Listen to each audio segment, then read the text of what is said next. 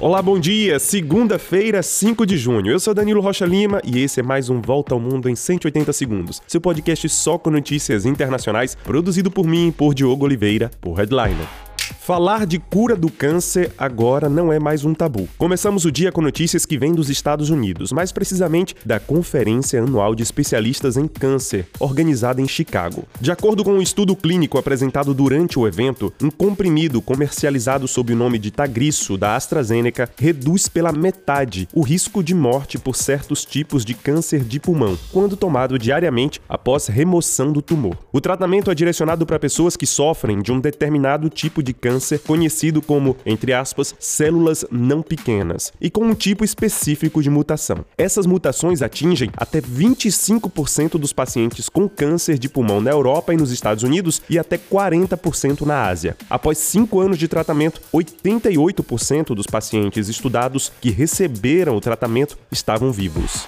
E passamos agora para a Índia. As autoridades do país intensificaram as investigações de um grave acidente ferroviário ocorrido no fim de semana e que deixou duzentos e setenta e cinco mortos. A Índia tem a maior malha ferroviária do mundo, que transporta oito bilhões de pessoas por ano. Apesar do governo do primeiro-ministro Narendra Modi dizer que investe no setor, uma auditoria oficial demonstra que o dinheiro público enviado para investir em infraestrutura tem se reduzido nos últimos anos. E a Rússia diz que impediu uma ofensiva de grande tamanho organizada pelo exército ucraniano neste domingo. A ofensiva teria acontecido no sul de Donetsk, região do leste da Ucrânia. Já a Arábia Saudita está disposta a aumentar o preço do barril de petróleo. Olha, durante uma reunião na Áustria da OPEP mais, que reúne vinte e três países responsáveis por sessenta por cento da produção mundial de petróleo, os sauditas anunciaram que vão cortar a produção do país em um milhão de barris por dia, a partir do mês de julho. E esse corte pode durar ainda mais tempo.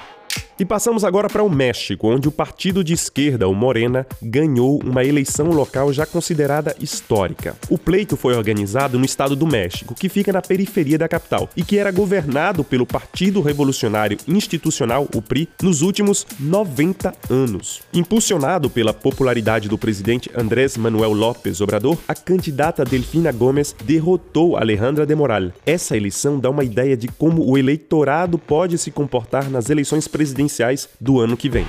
E a gente termina com um alerta. A O M S diz que o vírus H cinco N um da gripe aviária está evoluindo rapidamente e pede que os países vacinem suas aves. O risco para humanos é pequeno, mas o número de casos entre mamíferos é preocupante. Desde dois mil e vinte e um, o vírus se tornou mais infeccioso, segundo a O M S.